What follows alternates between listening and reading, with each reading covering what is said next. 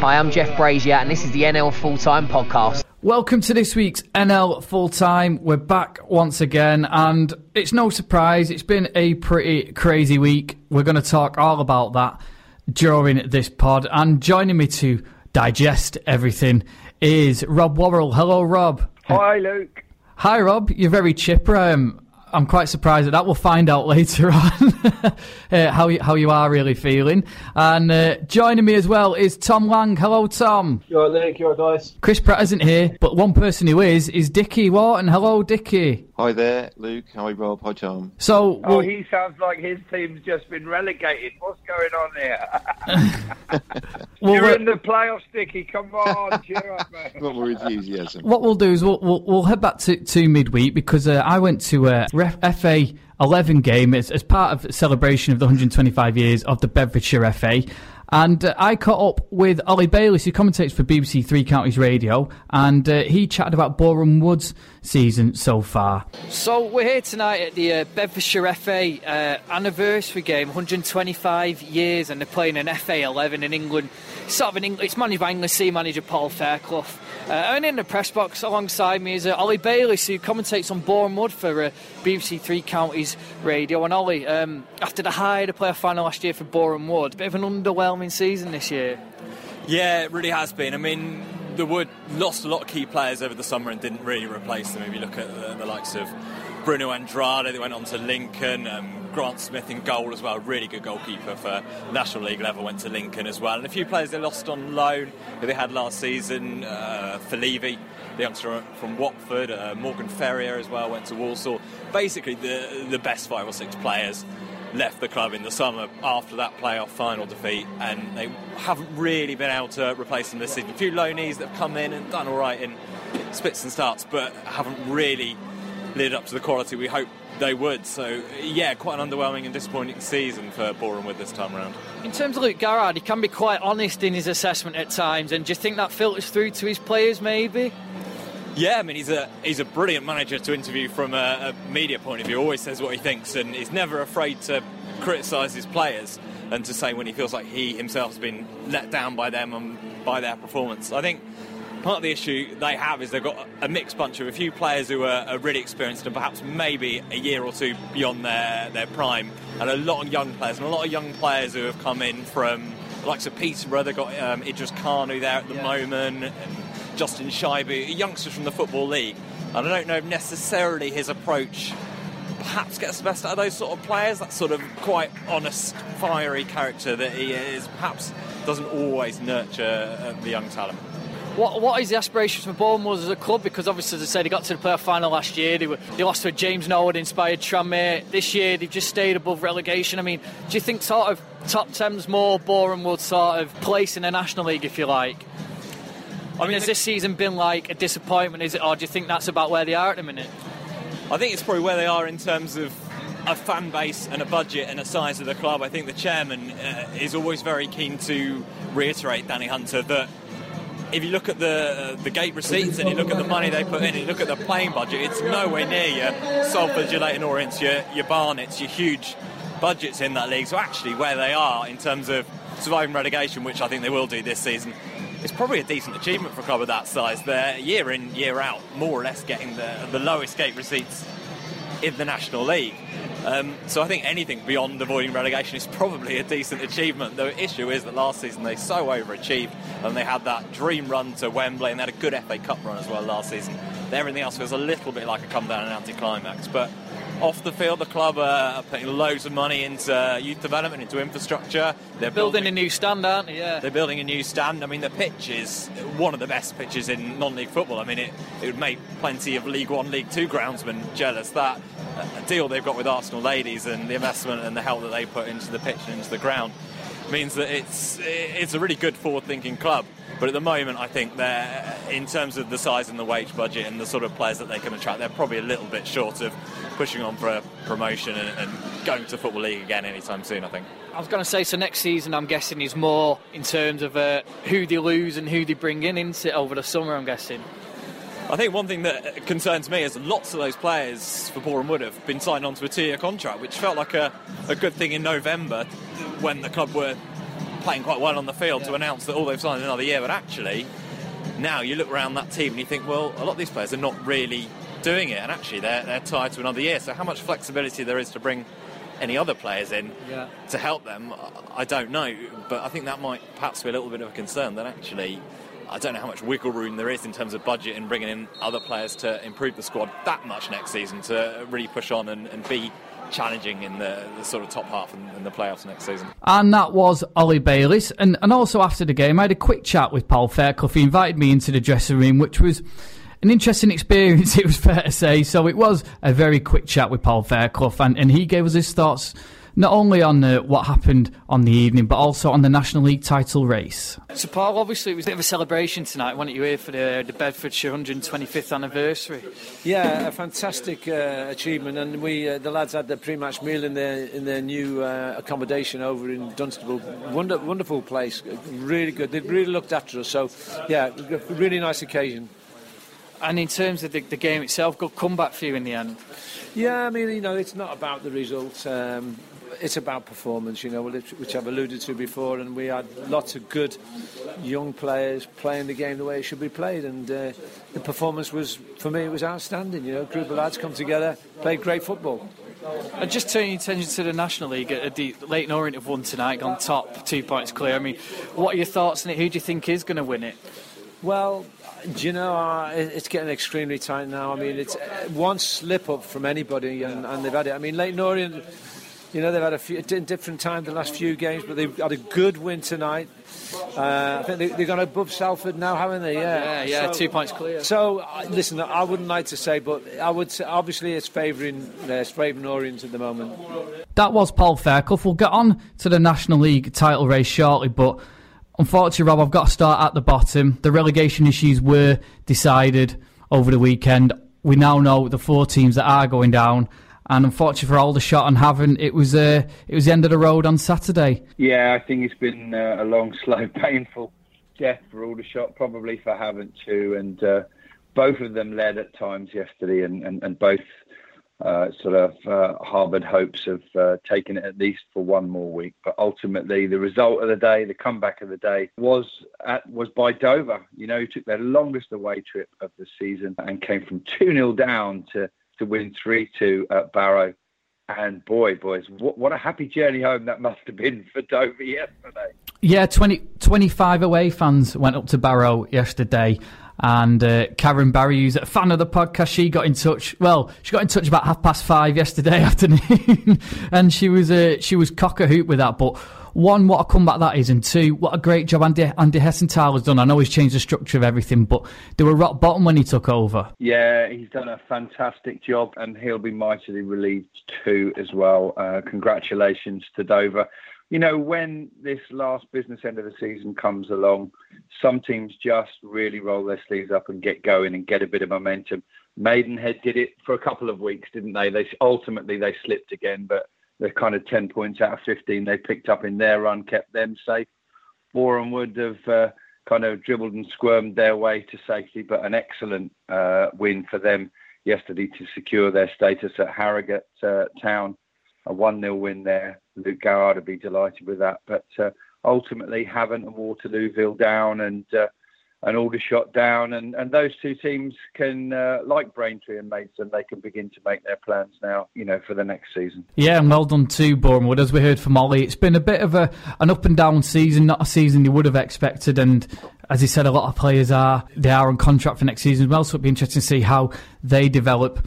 Um, but as we said, with, with Aldershot, one stage they got off to the dream start. After 10 minutes, Reece Grant scored. And I know Gary Waddock was saying it was kind of the story of Aldershot season because you didn't finish Hartlepool off, did they, in the end? No, I mean Reece Grant is one shining light for Aldershot Town right now. Him and Alex Finney are the only two contracted players for next season. He was Johnny on the spot for his goal as he was last week at Bromley, and that's 12 now for the season. Six at Braintree, six at Aldershot. Uh, he hasn't played too much really. His goals to games ratio at Aldershot is pretty good. Uh, you know, for one reason or another, he's not played uh, as many games, but. Uh, in terms of getting down to the nitty gritty and the reality of it, Aldershot did what they often do. They promise so much and deliver so little. Um, it's been really, really tough to take the whole season. Obviously, myself, Gary, Scott Rendell, who uh, we'll hear from in a minute, um, all the supporters and board and everything are really, really hurting at Aldershot. It's just felt almost like whatever they did, it's been written for so long, boys. And, uh, you know, ultimately uh, we were prepared for it, but it still hurts like hell. All Aldershot can do now is uh, get their heads together, make the tough decisions. Is Gary staying or going? Uh, are they full time or part time? I think I know the answer to the second one. A um, couple of chats I've had off the record with with with Shahid, the Aldershot Town chairman, uh, suggests that uh, they've done their number crunching uh, at least for the following season. I think Aldershot Town probably will stay full time. It remains to be seen if Gary Waddock is still in charge or not. Interesting. Well, we'll hear from Scott Rendell, and he caught up with Rob, and they had a, a what's I don't know what the word to use is really a, a post mortem in a way about how the season's gone. I'm joined by Aldershot Town captain Scott Rendell. No other way to start the interview. Aldershot Town are relegated, and boy, how are you feeling? Like I've said in many interviews, you can keep the positivity until it's until it's mathematically gone, and obviously now we're done. Um, still very raw, it's very very sore, that's for sure. Um, and it hurts a lot, a hell of a lot. For long periods today, Scott, the supporters, the management, the players, or whatever, dared to dream about the impossible, and it was going so well, wasn't it? At half time, with Aldershot ahead, Dover behind, and uh, potentially it was it was going to Good Friday at least one more week.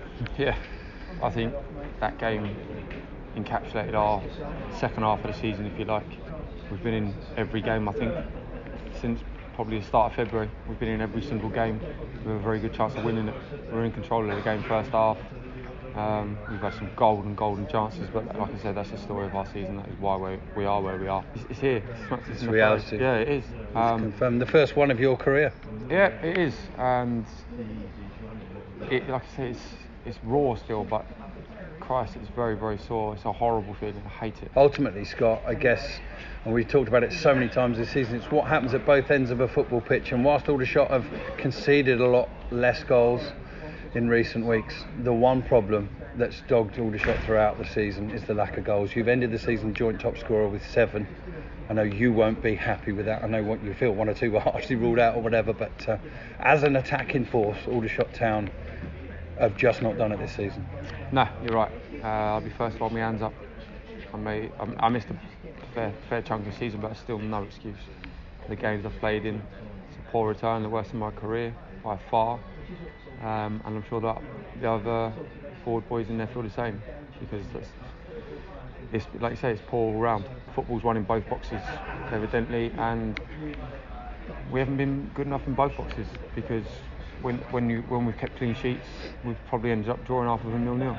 Um, and today, like I say, encapsulates everything about our season. We've had golden chances. Put the game to bed if you like at one 0 As long as it stays one 0 they're in the game, and the longer that second half went on, I think even the more avid Aldershot fan would have been on centre because the goal looked like it was coming. To be honest, you look at where we've been in the last two years, and obviously you can't look back or live in the past, but from where we've gone last year, we've obviously lost key players over the summer, and this group of players right now, we haven't done enough. We've let the club down, we let the fans down, we let the manager down, we let ourselves down. because our performances in general up until, like I said, start of February, weren't nowhere near good enough. We go on a run of three months without a win, not good enough, and that is why we found ourselves in the situation we're in.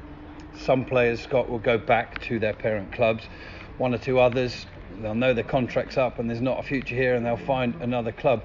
For some others, notably yourself, who started at this football club, you're on your third spell here, including a loan spell. Do you, as skipper, as that person, feel a sense of responsibility to want to play your part in helping Aldershot Town get back to this level next season, or is it too early to say? 100% hold my hands I'll be first to front anything. Uh, like you said, I started my career here. This is the club that I, look, I first started with. I looked at. I've always looked at results, whatever else. But to have your first relegation on your CV at a club that you love so much and care so much about, it does hurt. And like you say, it's, it's raw. Chats are going to happen in the next few weeks. See where we go. But I'd love to be part of something to try and help this, this club get back to where we just left. Gary Waddock in your opinion, be be part of that, or is that pure speculation at this stage? Yeah, um, I'm not commenting on it. I don't I don't know the ins and outs of what's going on up there. Um, I wouldn't even like to, like you say, make a comment because it'd be unfair at this time. But um, I'm sure there'll be a picture painted in the next couple of weeks going forward and um, and a plan set in place going into next year. One thing you might be able to give your opinion on, Scott, you've, you've played in and around this level of football for a while. Do Aldershot try and stay full time next year, or do they switch to a part time model? I mean, obviously, the positive that being that they could get the best of the part time players available in football, or do they try and do what Torquay have done and bounce straight up with a full time budget? Like I say, there's different ways of doing it. Torquay have stayed full time and look like they've gone it. There you go, they've gone straight back up. I think Woking three days or whatever it is, and they've they set the stall up that way. But like I say, there's different ways. It's, it's, it's not up for me to, to mm. discuss how what this club does in the future. Um, let's say it's all right now, but there'll be chats, conversations, I'd imagine, going on, and mm. hopefully a plan, a successful plan to put forward into to go into next year. Well, thank you very much for joining us. We're, we're sorry to share the news with you, and all the very best, Scott Rendell. Thank you. And that was Scott Rendell, and you could you could tell the emotion from from both of you really, but more so from. Scott Rendell, and even though, like you say, Rob, you know it's coming, when it finally happens, it, it still hurts, doesn't it? Yeah, um, he's made reference a couple of times in recent weeks. He's never had a relegation. It hurts for it to happen. It hurts for it to happen at the club you started with, and uh, difficult one probably for him to comprehend. Uh, to be honest, for five minutes before that interview, he was still at the bottom of the steps to the media box with two or three, you know, people he knows well, and uh, it was just numb. And uh, I wanted to give him those few minutes, but equally, you know, from a journalistic and from a professional point of view, um, you know, I wanted to capture that raw emotion because uh, sometimes you've got to take that hurt in football, haven't you? And you've got to channel it and, and, and, positively for you know for what for what lies ahead. You talk about that. You've got to channel that positivity, etc. Um, and it's obviously difficult to start looking at next season so soon after. But any club in Aldershot's position is going to have to be. I'm guessing that in the uh, in the boardroom and in the manager's office, they're going to start planning for next season already. You've talked about Rhys Grant and the fact that he's contracted who else do you see actually sticking around next season? Who's going to be willing to play National League South, and who actually would Aldershot want to keep around? It's a really good question. Just as a final parting shot yesterday, I, I,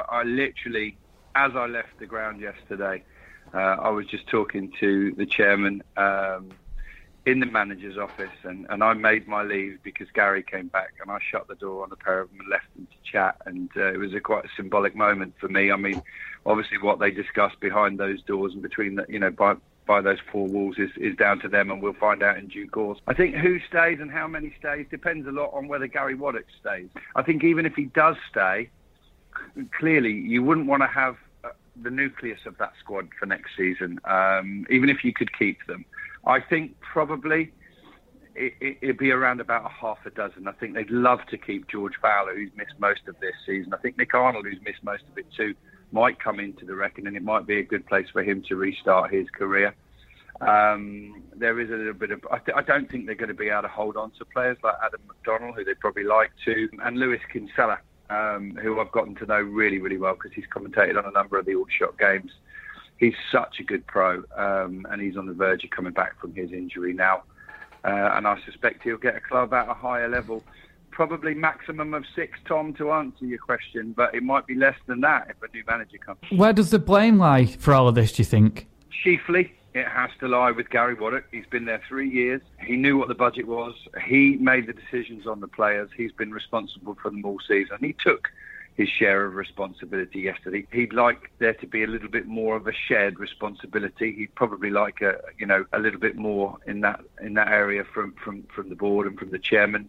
Um, and that's the debatable point, really. Um, for sure, Aldershot's budget compared to last season, compared to other teams, did mean that they were probably a lower half budget this season, and it was very difficult for them to over exceed expectations again. But equally, through uh, the commercial managers' uh, golden ticket, um, you know, fundraising, another sixty thousand was raised. That's not an ins- insignificant amount of money, uh, and they were able to bring in the likes of Elokobi and many easy on loan from Bristol Rovers. But sadly, the one thing that's gone right through the season is the lack of Aldershot Town's ability to score goals. It's the lowest scoring uh, season in their history, and that's probably um, you know where where, it, where, you have to look most closely. You know, I've looked at these stats before earlier in the season, Rob, uh, where we talk about Aldershot's uh, uh goal scoring abilities, and the fact that, as you say, Rhys Grant is the top scorer with only uh, six for Aldershot, and he's joined in the joined at the top with Adam McDonnell and Scott Rendell. Those are three players who should be scoring more than six goals a season.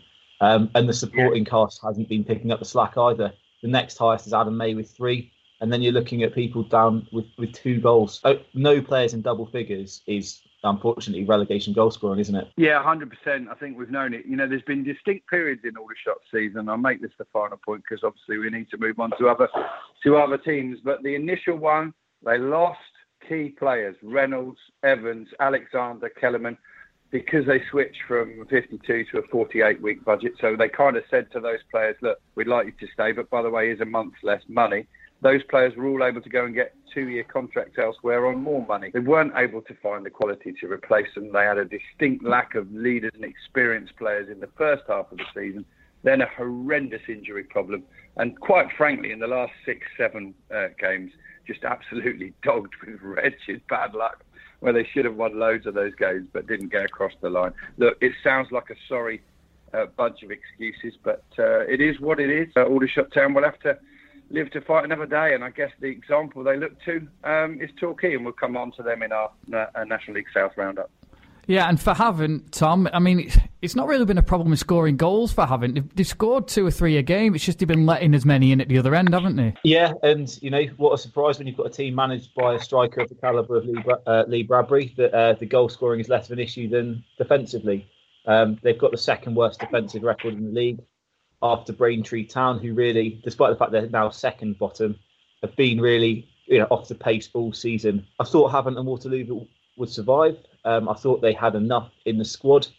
They've maybe chopped and changed a little bit more than they would have liked to, but I really hope they stick with Lee Bradbury next season. I think two promotions on the bounce was probably just slightly too much for them, um, but I hope they give them a chance to to compete at National League South next season. And you know we'll come to this later in the show, but what a strong division that's going to be next year. Great points you just made there, Tom. And and just finally on the Havant and Waterlooville and Aldershot Town side of things, yes, they're both relegated. But one thing that won't be lost on either of them is that they want to do their level best to finish fourth bottom, not third. At the moment, Aldershot are one point behind Havant, and, and you know the reasons why I'm saying this, and I'm not mentioning any clubs specifically but it's happened before. And uh, the two sides play each other on Easter Monday. So there is, as ever, as well as professional pride, as well as contracts, etc., etc., there is actually uh, a job still to be done in the remaining three games of the season. Havant's defeat came at Solihull Moors, and it was a good turnaround victory for Solihull. And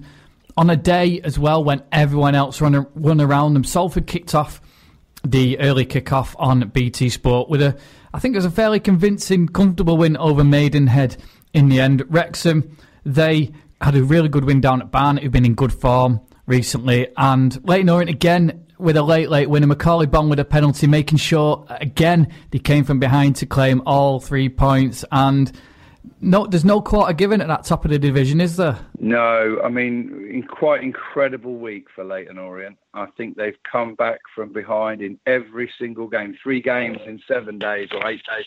Credit to them for that. They're showing all the credentials that you need from potential title winners. And that late penalty from Macauley Bonne makes a huge difference. It means that instead of waking up this morning and seeing it bang level on games, on points with Salford, they have a two point cushion. And two points isn't a lot, but with three games to go, it, it leaves them in control. And uh, congratulations to Salford, to Solihull Moors, and to Wrexham as well for, for getting the job done yesterday. And uh, they really pulled themselves away, those four, from the likes of uh, Fylde and Harrogate, who both slipped up uh, yesterday um, in, games you didn't think they would. I watched that Salford game thanks to the majesty of British Forces Broadcasting Service, um, and they were they were so professional. You know, racing to a quick lead.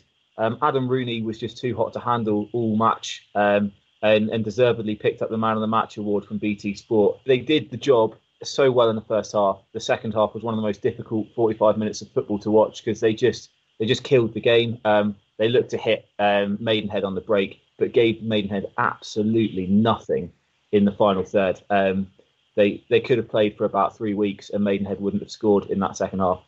Um, really professional performance from Salford City. They're now top of the form tables over the last six, and probably one of the best talking points uh, down at Gander Green Lane was James Dayton's red card, um, which has got to be one of the weirder red cards I've ever read about.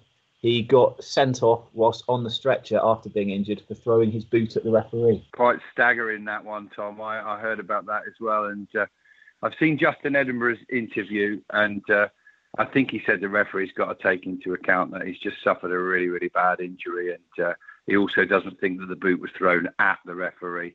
Uh, yeah, clearly a sign of dissent. I think a yellow card would have been more than appropriate in the circumstance. Yeah, it's difficult without seeing the footage, really. And I suppose when everyone looks at it, it may well get overturned. But as you say, even if it does, I don't think James Dayton will be taking any part uh, in the rest of the season, unfortunately. Uh, in the playoffs, as you say, Rob, it was a strange result down at, at, Braintree. No, no pressure on Braintree at all. They haven't been great this year, but Fylde went there. Everyone expected him to win, and, and they didn't win in the end. And Dave Challinor, he basically he, he, turned on the charm offensive a little bit. Normally he's quite critical of the players, but he just said, "Look, we can't dwell on the defeat." But the away form is a concern for him as well, and um, you feel if they, they don't get like the home ties in the playoffs, that that could be their undoing the away form again. Yeah, I mean they got a four point cushion for that home tie in the uh, first stage of the playoffs at the moment, and he, he's probably right to keep things positive right now because they've got the playoffs ahead of them. Uh, you know, they've got a a nine point gap that suggests they, you know, they, they, they pretty much all by goal difference now. They're going to make the playoffs. And they've obviously got that FA Trophy final to look forward to as well. So he needs to keep it positive and upbeat. But there was a bit of a division yesterday. The first real clear sign uh, with Eastleigh getting the job done against Gateshead and, and effectively ending Gateshead's playoff hopes. 1 0 there. Reda Johnson on target. Um, and then obviously uh, Sutton and Ebbsfleet both slipping up at home. Didn't see Dagenham going to Ebbsfleet and winning yesterday at all. Uh, so that was a bit of a surprise. Put a massive dent in Ebbsfleet's chance, four, be- four behind now with two to go. And, and Sutton as well, one of my tips for the playoffs all season. And uh, they're running out of games too. It, it, must be so frustrating as a Braintree fan um, to have been, frankly, pretty awful all season. And now, since they've been relegated, they've picked up six points in nine, getting victories against Gateshead and AFC Fylde. Um, you know, where was that fight and sort of drive to to pick up the victories when they had a fighting chance of survival. Um, it's weird how that happens so often that the team, once the pressure's gone off and they've confirmed relegation, if, you know, with the exception of Maidstone, apparently, they start to grind out these results. You just there's been no consistency at all with Braintree. You could look at it and say, oh, well, they played without pressure, but um, they've had such a turnover of staff there this season as well. I think to get it right one week and they get it wrong for the next three weeks, you know. You have to feel for them a little bit. Did, did they get their approach to this year right? I don't know. You go right back to the start of the season. Brad Quinton made a decision not to give contracts to his players. He wanted to see who was going to cut it at this level or not. And he ended up losing players like, help me out, Tom, what was his name? Yeah, Mark, Mark Coy went off to Bromley. Um, where he's he's actually just picked up another contract for next season, and he's been an absolute bedrock for them. Um, he was his captain. He'd been his captain all the way up through divisions as well. So huge loss. Mm. And, and one of many, as you say. Of course, Rhys Grant left as well, didn't he? Halfway through the season, Mo Bettamer they had for a time as well. So going to be another season of rebuilding for Braintree. I just wanted to point out, Tom, as well. Props to Eastleigh. They had a difficult week, haven't they?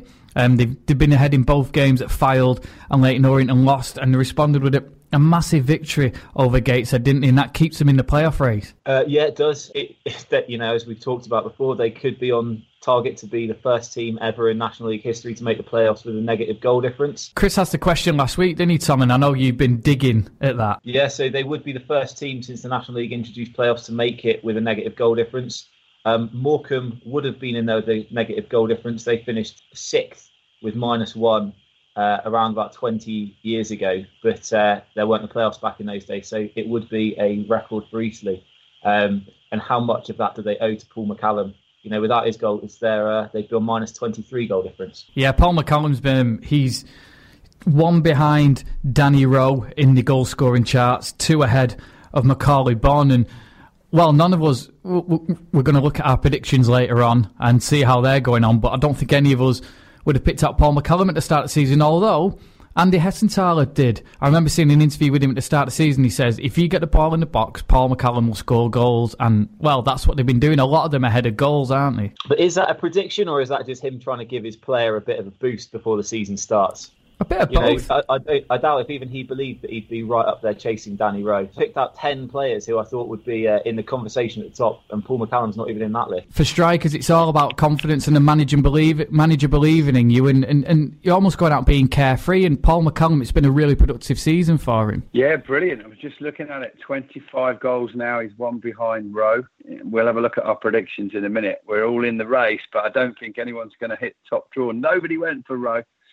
Um, but yeah, fantastic. I think he's always had this season in him, Paul McCallum, and uh, um, the glimpses I've seen of him uh, this season and previously, he, he looks as if he's got it. I don't know quite why he's not been able to put it together consistently, but the right club, the right time, and the right manager, as you say, Luke. And, and finally, before we move on, Chesterfield are in a really good, rich vein of form. They beat Maidstone by four goals to one, and one of the goal scorers was Lawrence Maguire, brother of Harry. We caught with him during the England C uh, feature that we did, but I also sat down with him and asked him about Chesterfield's season as a whole. So Lawrence, obviously Chesterfield got relegated last season. I saw you in a, a couple of early games, and uh, you looked like you were going to really shoot up the table, you know, and, and take the National League by storm. Not quite happened. You had that record, those draws where you're unbeaten, but also didn't win for a while. I mean. Just tell us about the season as a whole. Has it been a real frustration? Obviously, at the start of the season, we, we started really well, and, and we went we went three wins out of three, and, and everybody was tipping us to go and to go and romp the league. But obviously, it's not that easy, and people think coming down, you, you you're going to get back, you're going to go straight back up. But now, you've seen it with Leyton Orient last year, and, and they had a season where where people were writing them off, and they bounced back this year to be to be leading. So. Yeah, it's obviously been frustrating for us as a club because we thought we could have done a lot better, but uh, we've picked up recently, and, and, hopefully we can stay in the division and, and kick on next year. Two different style of managers. You have Martin Allen, who likes to play a bit more direct. Now you've got John Sheridan, you'll get the ball down more, but, but both demanding managers. Yeah, definitely. Obviously, uh, Martin was was really good with me, and he, he played me a lot. And but he's, he's different type of style to to what the new gaffers brought into the club, and and obviously something's been changed. So the results have changed on the pitch and, and obviously off the field. So um, now we've just got to carry on till the end of the season, see it through, and stay in this league, and, and then we will have a right go next year. There must be real excitement though, because you've got a manager who's, who's managed in the League One, League Two, done really well in those divisions as well. So obviously, he's, even though the first aim is to stay up, is, is to sort of looking towards next season now and really going from the get go next season. Yeah, definitely. It shows it shows the ambition of the club. It's a big club to be down there in the conference, and to say the gaffers come come from Carlisle and, and drop down the league to come and come and be the gaffer at Chesterfield. It, it shows something really good about which where we want to go and, and what we want to be doing next year. Obviously, it's been a tough tough season, but but we're coming out of that now and. And now we're starting to look forward to next year, and, and the gaffers straight on the mind is that we want to get promotion. And you've just signed a new contract as well at Chesterfield. I mean, so that keeps you there for another couple of years. You must feel comfortable there.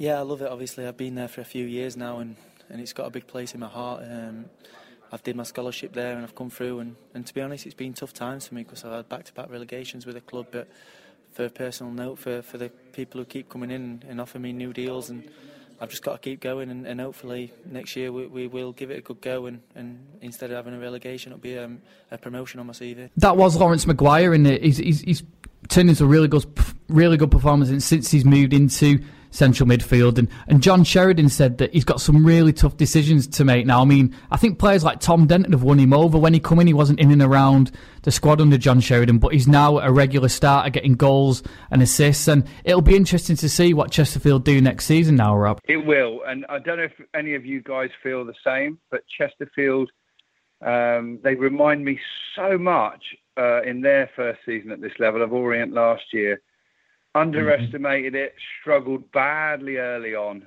changed their manager, and uh, finished really, really strongly. And uh, I think already based on their second or last third of the season and moving up to the top half now, 12th, I think they'll be installed pretty quickly as one of the two or three favourites for the title next season. Yeah, it does look like they could do a Orient. There, there is sort of like you say, Rob, mirror mirror images there. And it'll be interesting to see what recruitment they do. I think uh, John Sheridan's certainly going to get back. He wouldn't have gone there, I don't think, if he wasn't. So, yeah, watch out. I think there'll be some interesting signings going in there next season, along with some of the squad players who've Im- Im- impressed him, I think, since he's come in as well. So keep your eye on Chesterfield. I think we're all going to put that down as our tips for I think we all know what our pre-season predictions are already. I think.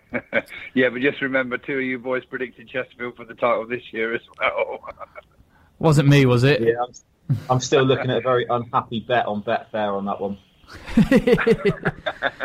All right, looking at our predictions at the National League Premier level.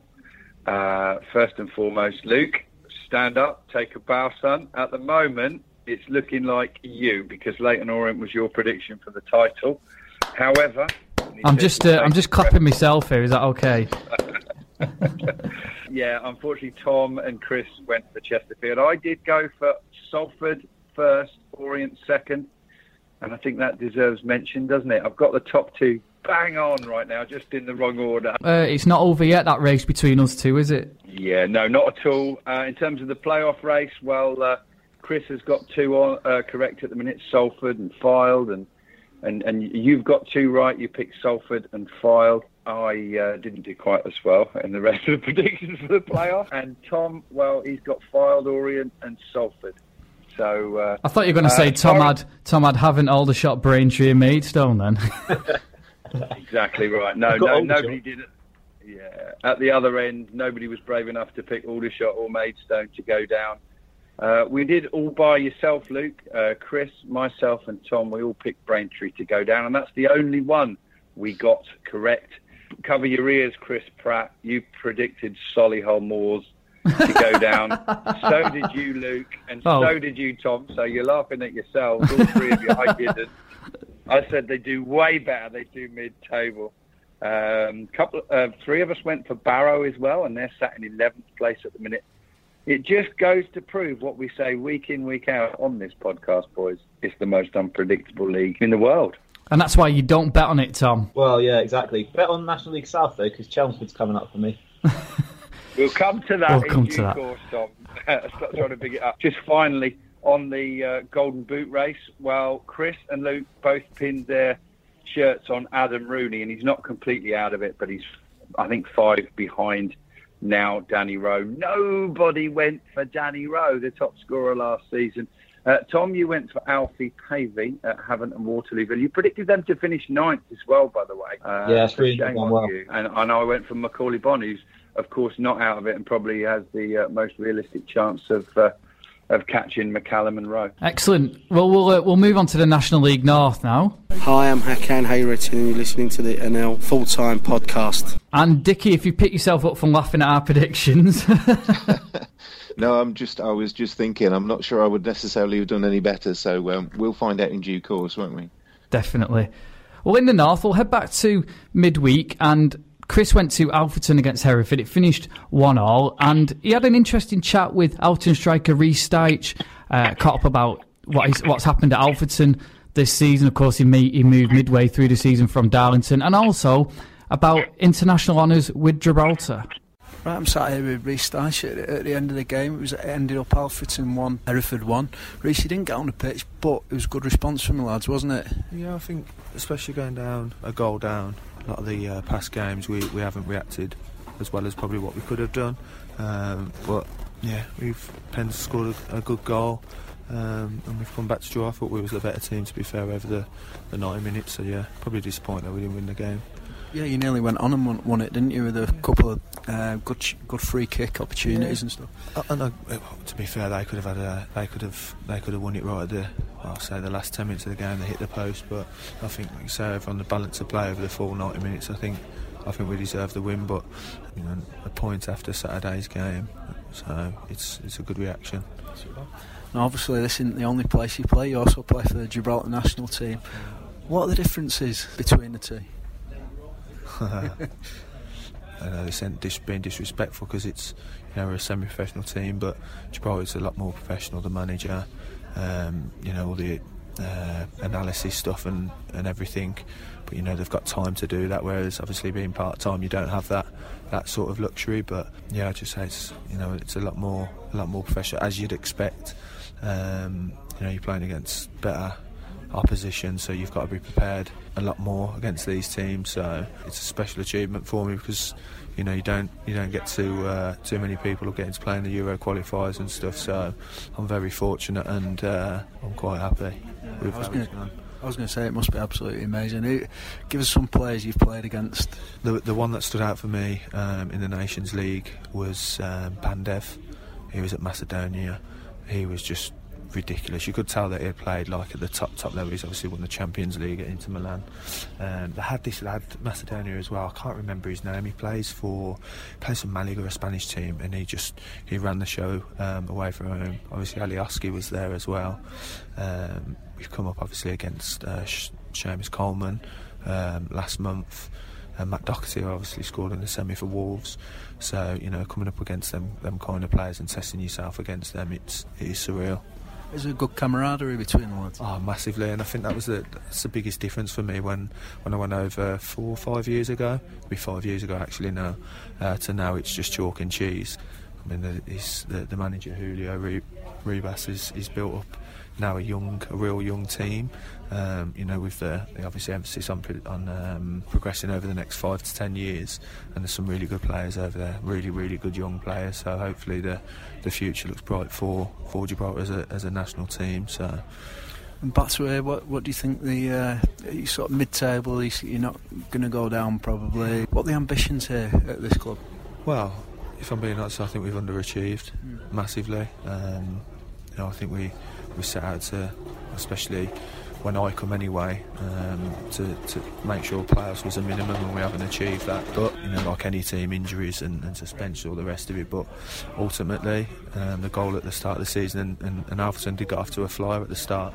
I think they were second in the table um, after the first five or six games. So, um, yeah, I think from looking at, you know, at the start of the season to now, I, you know, I think anything but players was was the, was the aim, and that's not been that's not been achieved. So I can't say if I'm if I'm being brutally honest, it's we have underachieved as a as a whole team. So it's something that we look to improve on next year. That is Reece Styche, and he didn't get on the pitch against Hereford. He did get on the pitch against Leamington on Saturday, but unfortunately they dropped to a 3 1 defeat. However, Dickie, we're not going to talk about that because at the top of the table, Stockport, they lost surprisingly at home. And Chris said a change of formation and nervousness crept in. So that meant a chance for Chorley to take advantage. Now, Chorley don't give, give away much at the back, but they went to Altrincham, who do score goals, and it was an entertaining game at Moss Lane, finished 5 3 to Altrincham. So those two results meant that Brackley could take advantage if they won at Spennymoor. But they also slipped to defeat, which puts Spennymoor on level points with Brackley and the rest of the playoff pack down to Telford in seventh, and that just they're separated by just four points. So Dickie, make sense of it all. Well, I, I spoke about it last week. I, I said about um, you know that it's how people respond under pressure, and and as much as I think Jim Gannon certainly in his post-match interview after um, Stockport's lot yesterday. Um, said it wasn't about pressure, then went on to say um, it's just one of these things where all of a sudden players can't do things like just take a throw in or whatever correctly. And and why is that? Well, maybe it's pressure, Jim. You know,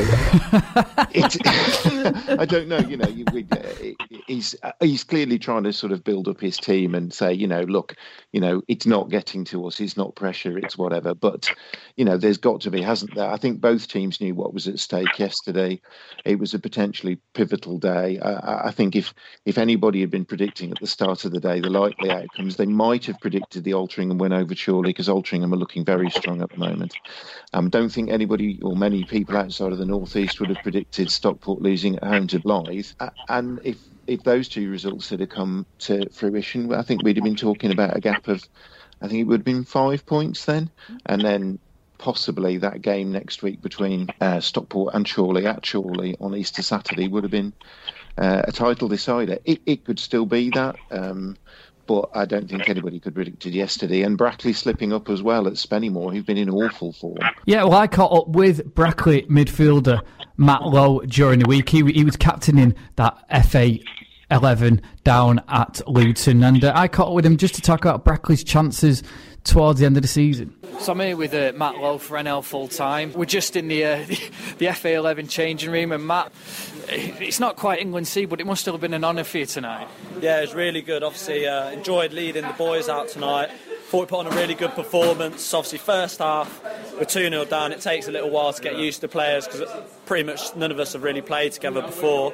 But I thought the uh, heart and desire we showed to come back and put in a really good performance second half, make it 3 2. Yeah, it was a really enjoyable night for us. Something you could say you've captained your country in a way tonight. Yeah, definitely. It's. Um, yeah, if you would have said that to me probably three years ago or something when I come out full time football and wasn't too sure what I'd be doing and stuff like that, to, compared to where I am now, yeah, it's an honour. So I'm really happy and uh, really proud of the lads. In terms of Brackley, I mean, you're in third position. Uh, Stockport have won tonight, uh, won well at Chester, six 0 yeah. So they've gone top. I mean, do you still, do you still, you're making a late run? Do you still believe you can win the title, or is it more focusing on the playoffs now? Realistically, obviously, you'd still like to hope if we go unbeaten to the end of the season, win every game, there's still still categorically there's a chance. But realistically, our focus is probably going to be on the playoffs.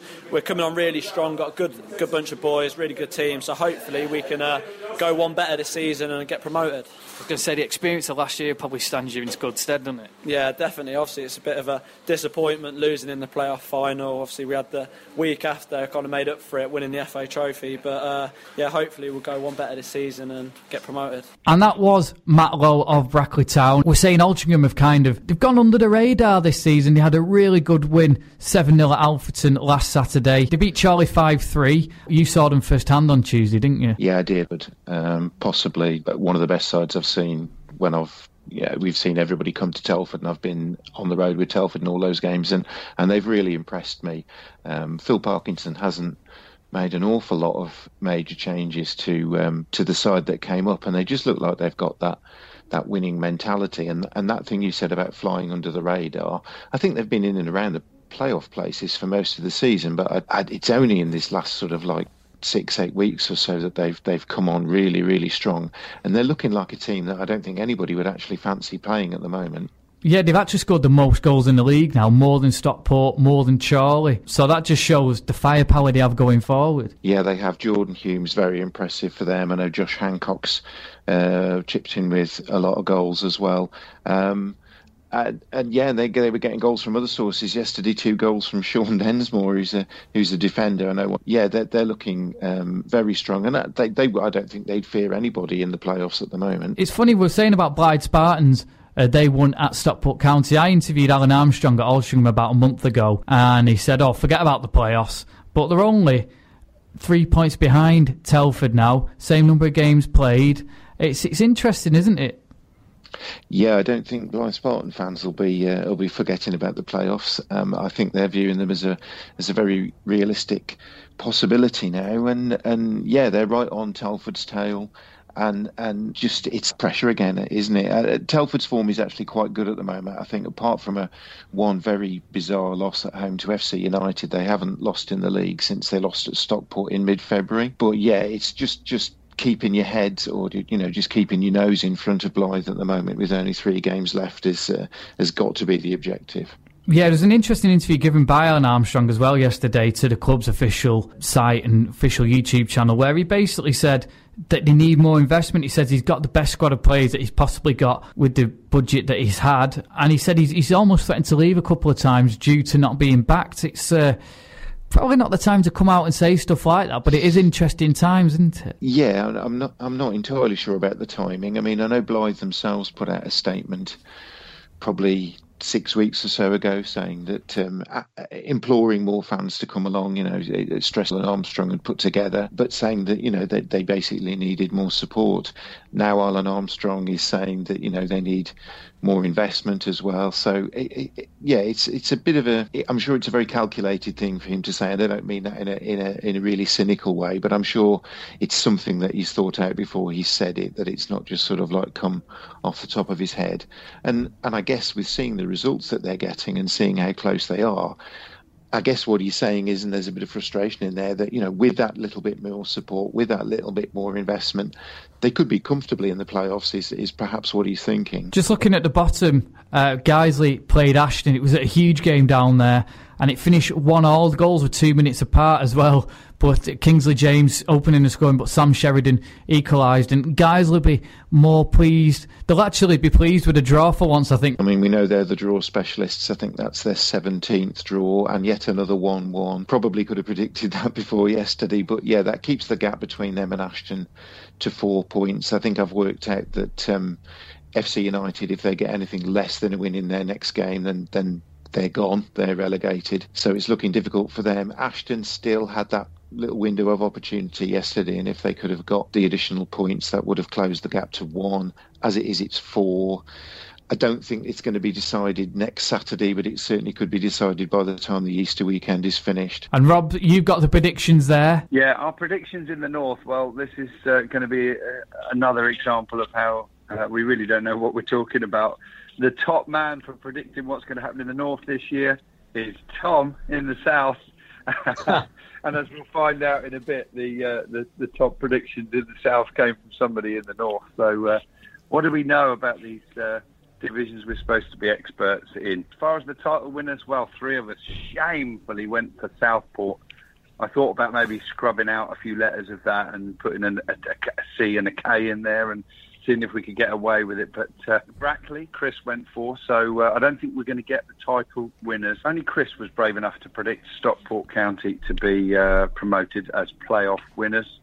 In terms of picking out teams that are in the playoff positions, well, Chris picked Stockport and Bradford Park Avenue. Luke, you picked Brackley and Stockport. Uh, I picked Brackley, Stockport as well, and uh, Tom picked Stockport Chester, his points uh, have come at the other end, where he correctly has predicted uh, Ashton United and FC United so far to finish in the bottom three.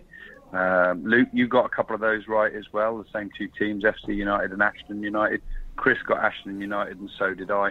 And that's it. Um, one or two of the other teams that are down the bottom, we didn't see it coming, boys. I think I don't want to bring it up again, but didn't Chris predict Spennymoor to go down as well? He did. He picked Leamington and Spennymoor to go down as well.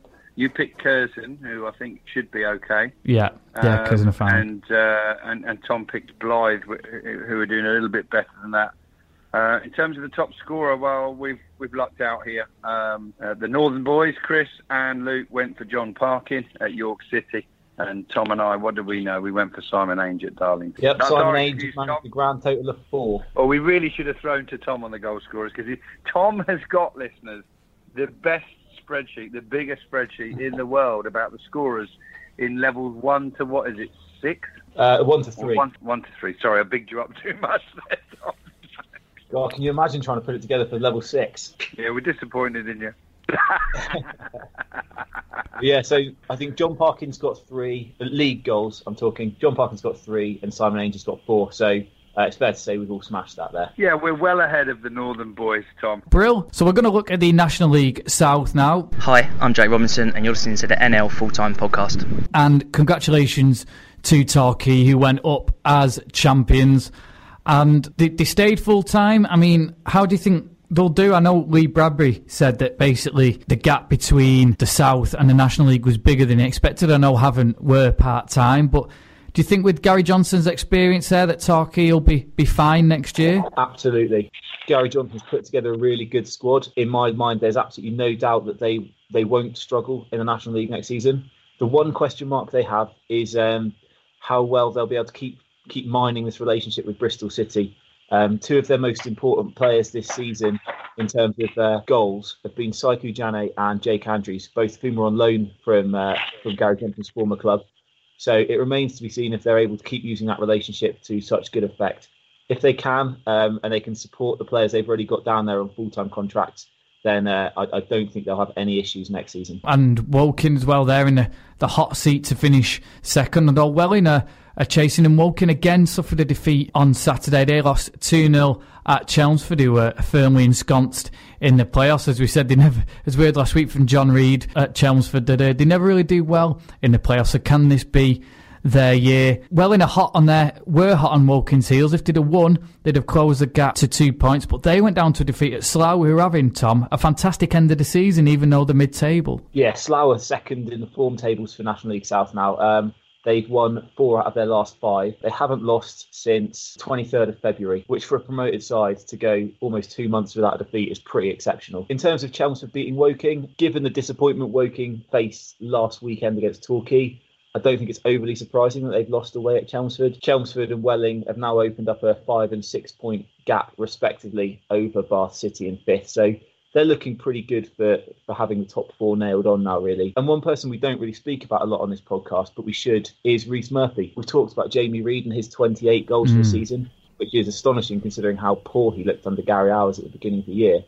And we've talked about Kabongo Tshimanga getting 22 for Oxford. Um, but Rhys Murphy has just quietly kept plugging away all season at Chelmsford. He's got 23 for the season now. And, and what's remarkable about him is he does it every year. Um, every year you can guarantee he'll be a 20 goal scorer. Um, so at this level, maybe he could be the difference for Chelmsford when they get to the playoffs this season. Maybe it will be their year. Yeah, loads of experience as well, uh, hasn't he? Rhys Murphy played at the likes of Gillingham and, and Dagenham when they're in the league, and I think he's enjoying his, his football. Is it's local to him, Chelmsford, and you can see that it's, it's that bit of extra class, isn't it? Isn't there? Yeah, he's a good. He's a really good player. Um, you know, as a as an Arsenal fan as a kid, I remember him from uh, when he came through at Arsenal. I remember his football manager days. He's, he's from the south coast. He's enjoying his football down at Chelmsford. Uh, you know, he's had so many different clubs in his career, but his record at Chelmsford: 23 goals in 34 appearances. It's his best season of his career, and uh, yeah, fair play to him. And you mentioned Kabongo Tshimanga as well. He didn't score on Saturday for Oxford City. He did play for the uh, the FA 11 and unfortunately didn't go quite well for him. He went off injured after about 10 minutes of coming on as a substitute. But I caught up with him after the game to speak about that and also his season at Oxford City. So I'm here with Kabongo Tshimanga and um, you played tonight for the FA 11. Didn't quite go as you wanted. You yeah. came on at half time and then uh, just went off with an injury. Is it anything serious? Or? No, no, hopefully not. Um, I mean, the physio's obviously done his check over there towards the end. Um, I think I can feel a bit of a like a little bit like a twitch or whatever. Like I look to do a sprint, so um, nothing serious. Hopefully. Okay, and the reason you made it in the squad as well, your form for Oxford, Oxford City, I mean, it's the best form of your career, in goal scoring wise? Yeah, it's been very good. I mean, I've played a lot of games this year, which has obviously helped me a lot. And obviously, I've obviously managed to score quite a lot of goals for my club, and it's looking good for me at the moment, yeah. Uh, what What is the secret? Because I know a lot of people go, oh, um, as long as the team wins, they're not that bothered. But on a personal level for you, it's been it's been amazing, hasn't it? Yeah, it has. It's been good. I mean, um, obviously, we all know being a striker, obviously you're not, you know, you're, you're in the team to obviously score goals. So um, that's always that's that's what I've tried to do throughout the year, and um, luckily, yeah, it's paid off for me. Do you feel settled there now? Because obviously, since you've left MK, you've had a lot of um, uh, loan moves as well. You're at Boston, kind of. It stops start at Boston, when it? But like I say, this year, it's kind of. Do you think you feel settled at Oxford now? Yeah, yeah. I mean, Boston United obviously didn't go as what as what I wanted to. I, I obviously went there to play a lot of games and that couldn't come my ways. But um, Oxford has been great with me. The manager has been good with me. Um, I've literally played every game this year, and yeah, I've shown him what I could do. And you, I've seen reports being linking linking with league clubs, especially like Exeter City. I mean, do, do you ignore that? Do you thrive on it? Do, does it put extra pressure on you? Or? Nah, not, not not not really. I mean, every game you've just got to take it a game at a time, really, and just look to just continue delivering. Obviously, me being a striker, obviously you want to score goals, you want to help the team win. I just look to focus on that and look to you know everything else. You just sort of let um, I let my agent take care of that for me. And I suppose something like this tonight puts you in the shop window, and it's something you're looking to get back into into football league. I'm guessing. Exactly, exactly. I mean, obviously, it, didn't plan out the way yeah. I wanted to, yeah. but um, yeah, I mean, to get the recognition is obviously good. Is a good platform to sort of build on. And that was Kabongo Tshimanga, and Tom. He's had a season beyond his wildest dreams, hasn't he? Yeah, he has. He's been brilliant. But again, this has been his best goal scoring season of his career.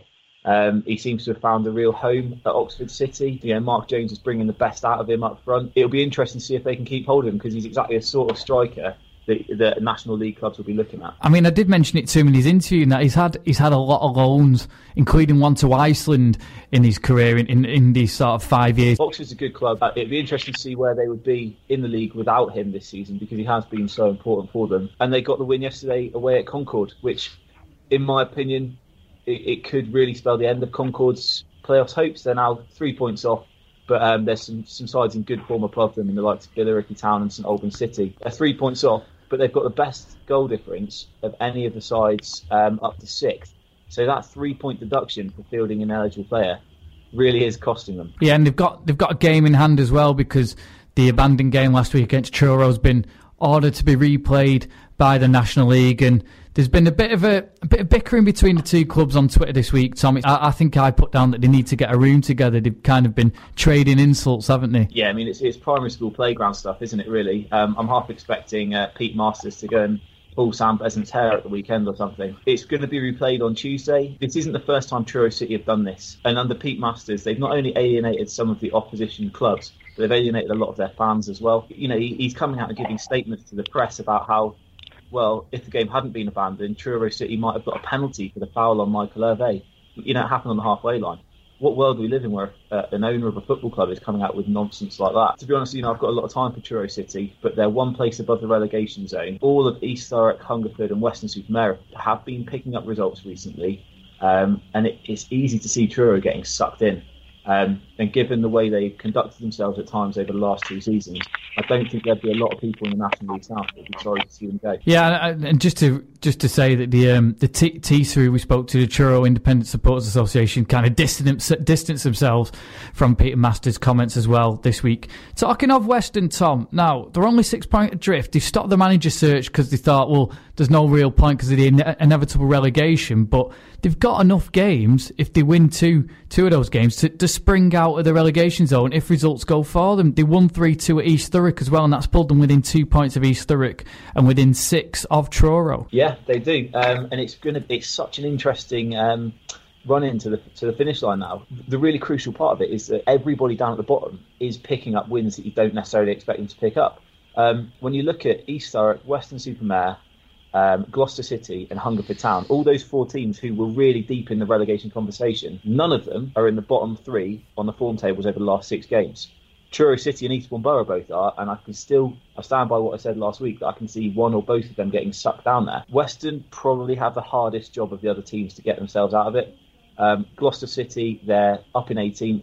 They may be looking at it and thinking that one more win is enough for them. As I said last week, Dulwich Hamlet and Hampton, Hampton and Richmond have both pulled themselves clear now. They both got wins yesterday as well. Um, so, you know, you can be confident that they're, they're well clear of, of danger now. It really is still impossible to call. And there's, there's five, six teams who realistically you can make an argument for either going down or staying up. Okay, in terms of our National League South predictions, we all did pretty well actually, although you Northern boys had just shaded me and Tom.